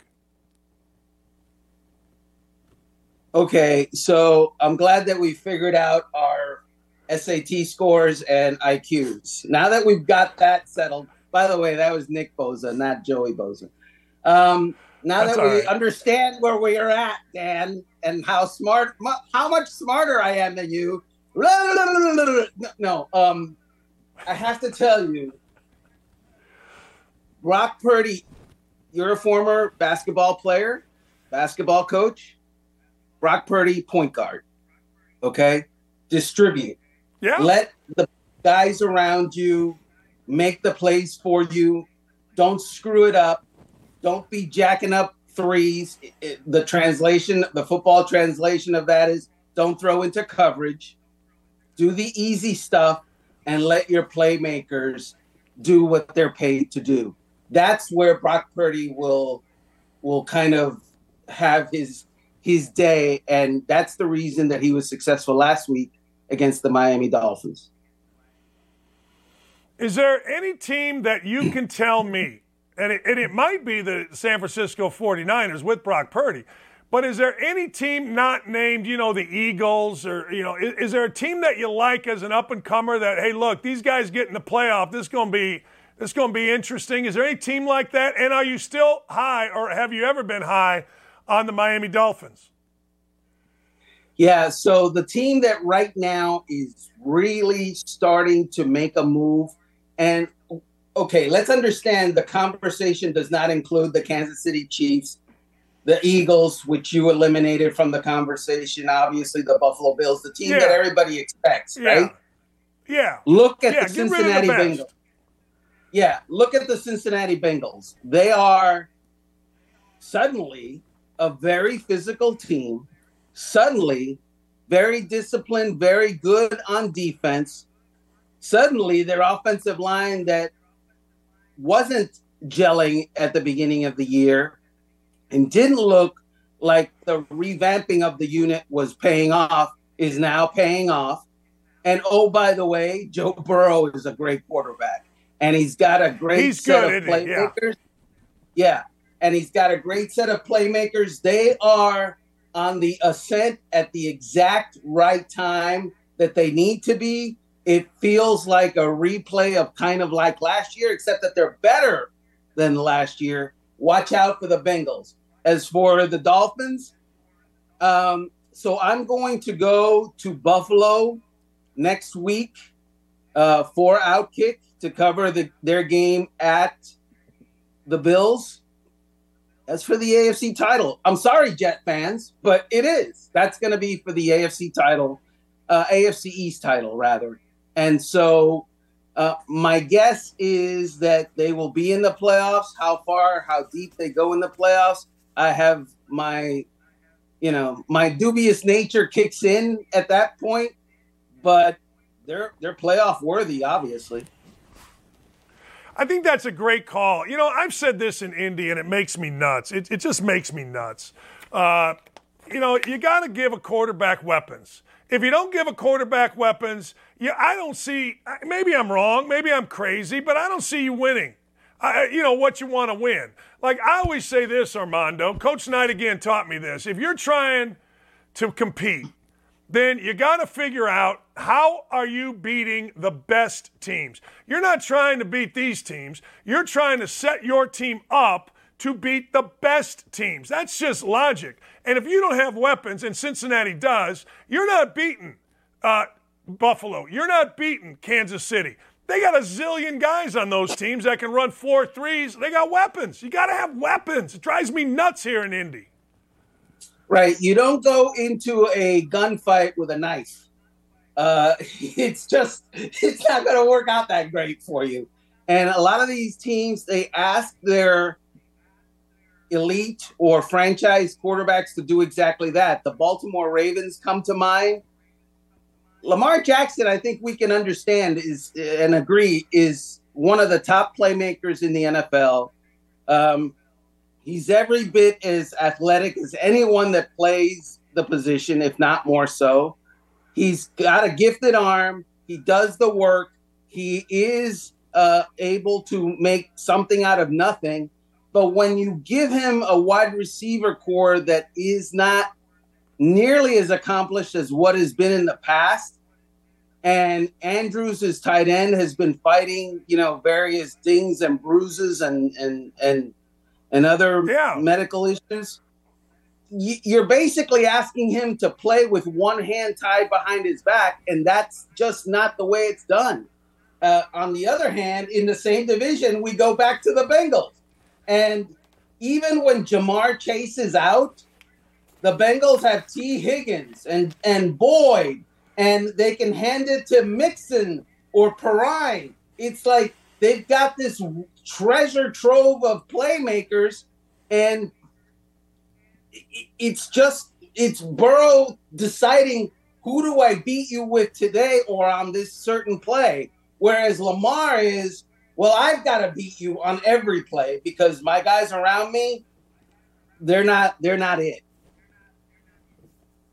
No, I agree. I, look, I, I've said this forever, Armando. I have a weird affinity for Lamar Jackson. Like, I love that guy. I, I, I every time I watch him play, he he's he's just so good. But you got to have weapons. Uh, You still digging on the uh, – we good with the uh, Dolphins? Everything good there? Er, Tua, we're good? What do you think? What, we're, you good? I'm good. I, you know, the Dolphins, uh, what are they, eight and three, eight and four? I'm undefeated. I'm real good. You know, I haven't lost a game in any of the thirty years oh. that I've been covering uh, the N F L. So I'm – and I go to every hey. Super Bowl every year. Beat that record. Hey, I haven't lost a game since two thousand eight. I ain't lying, and I ain't mad about it. You have a wonderful weekend, my friend. Thank you. Thank you, Dad. Oh, that's awesome. Armando Salguero, N F L Insider. Read his stuff. Follow him on Twitter. It is really, really good always. The content that he brings is spectacular. Uh, you know, guys are asking me, and Roger Grismore, I appreciate the note yesterday. Guys are asking me, aren't I supposed to be a Bears fan? I grew up a Bears fan. I did. I grew up a Bears fan. And then I, you know, I got in media in Indy, and I bought season tickets, and I became a Colts fan. What are you going to do? All right, last, woke adult, baby. Let's hear it. Who we got? Who we got? Oh, God. Honest to God, seriously? People are becoming disabled by choice and calling themselves transabled. You know, this is interesting. There is a disease called Munchausen by proxy. Munchausen by proxy. Um, Munchausen by proxy is when a parent, usually a woman, I think, uh, injures their child so that they can be the rescuer. Look it up. It's insane. I saw it on like one of those twenty twenties or whatever it was back in the day. Munchausen by proxy is nuts. And this is what this reminds me of. Hey, look, I'm going to sit here and make myself disabled. You know what it's for. It's for two things, possibly money and obviously attention. Can you imagine? That is pure evil. God gave us a body. And if you have a healthy body, yeah, we all eat too much and we don't necessarily take care of it, but you got to take care of it to a point. You don't go out and make yourself, I don't know, I want to be disabled. Really? All right. Go be disabled. There you go. Gavin, if Baker Mayfield goes ninety-eight yards to win this game, I will get fully neutered. I don't have the answer to this. And so this will be my last question. This will be my last question on the uh, on the on the deal. What does fully neutered mean? What does it mean? No, you can answer. Hey, Melinda Grimes, uh, gonna miss you uh, from twelve to three. You were the best thing on ten seventy. Thank you very much. Uh, I appreciate everybody on the YouTube chat. Remember, come back. We're gonna be here. We are going to be here every day, whether it's OutKick uh, on Facebook, whether it's right here on YouTube, whether it is at Don't At Me. You can go to Twitter, sign up at Don't At Me. Just give us a follow. Is Dan Dockage the GOAT? Yes, ninety-two percent, and yes, eight percent. See, that's the kind of Twitter poll that I'm used to. That's the kind of voting that I'm used to in the great state of Indiana, in the northwest corner of the great state of Indiana. That's what I'm saying. Honest to God. Uh, Dan, Colin Burrows says, don't give yourself, he didn't say this, but I'm thinking this, don't give yourself too much credit for honest Colts coverage. Colin says, honest Colts coverage has never been easier. All right? I can do it in one word. Bad. How about that? Bad. There you go. Yeah. Hey, I really, really, really, really, really appreciate. I really appreciate everybody being here. And like I said to start the show, I had to make a decision.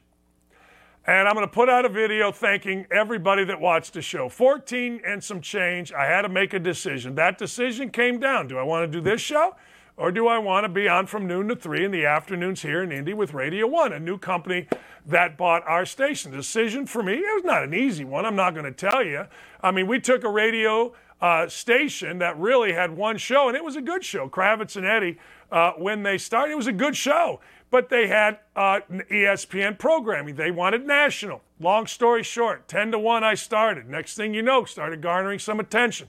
They wanted to move me noon to three. Cool by me. What do I care? Next thing you know, we make this from nothing, literally nothing, to the number one midday show in the Midwest four straight years or three straight years, whatever it was. Now, they only started that poll about five years ago, so if it's five or six or seven years long, we've won it more than anybody. Actually, the OutKick three sixty guys always came in second, and we made it fun. But I digress. I'm giving you background. I have to say a massive thank you. A massive thank you to everybody that walked through the journey of my life on the show from noon to three. You saw me get divorced. You did. You saw my kids grow up. You saw me get married to the lovely Lee Ross. You were there with me when my father passed away. You guys have been great. There was really no background to it. The station didn't have any listenership in the morning. It was You know, it was a station trying to find its way. Jeff Smulyan, Kent Sterling, and Tom Severino gave me an unbelievable chance. And once Emmis sold the company, once uh, Jeff Smulyan sold the company, I knew I was going to have to make a choice. I knew this day would come, and I'm glad it did. because now I get to throw everything into OutKick. And I got to tell you, this is a blast.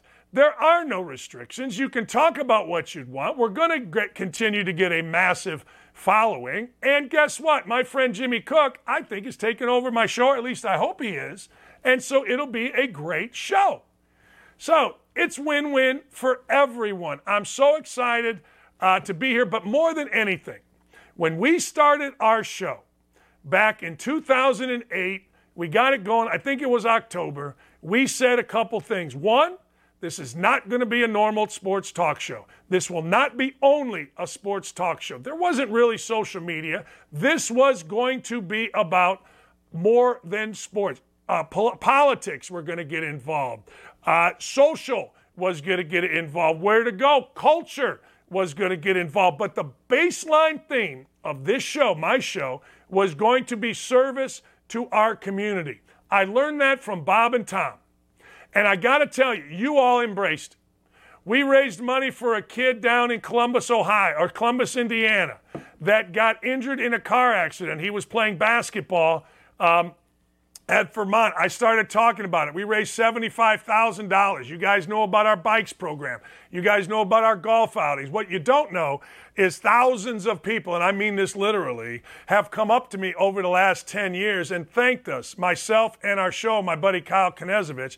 They thanked us for uh, committing to no chew, no chew campaign. Don't chew tobacco. I chewed for thirty-five years. I quit. It was hard. I shared my story. I was embarrassed about my story, but I shared it. So we were and have and will continue to be committed, ladies and gentlemen, to my town, to Indianapolis. Haters can hate, and that's the beauty of being a talk radio host. Writers can write. Haters can hate. The scribes and the elders can do, they can go biblical and get all mad and get all upset. But we're here to do God's work. We're here to do the work of helping our community, and that ain't stopping. But what is going to start is an absolute jet stream of OutKick. It's already started. I've been a part of it for years. You all have supported it. Come back. We'll see you on Monday right here, nine to eleven. Uh, gotta thank everybody. Who was subbing in? Ryan's not here. Who did you say was in, Dylan? Tyler, thank you for uh, subbing in. Aaron, fantastic. Gary, the big boss, thanks for the text. Dylan, you're the frickin' best there ever is to do it. We got a great team here. We'll see you on Monday. I'm going to Army Navy, baby. Have a great weekend.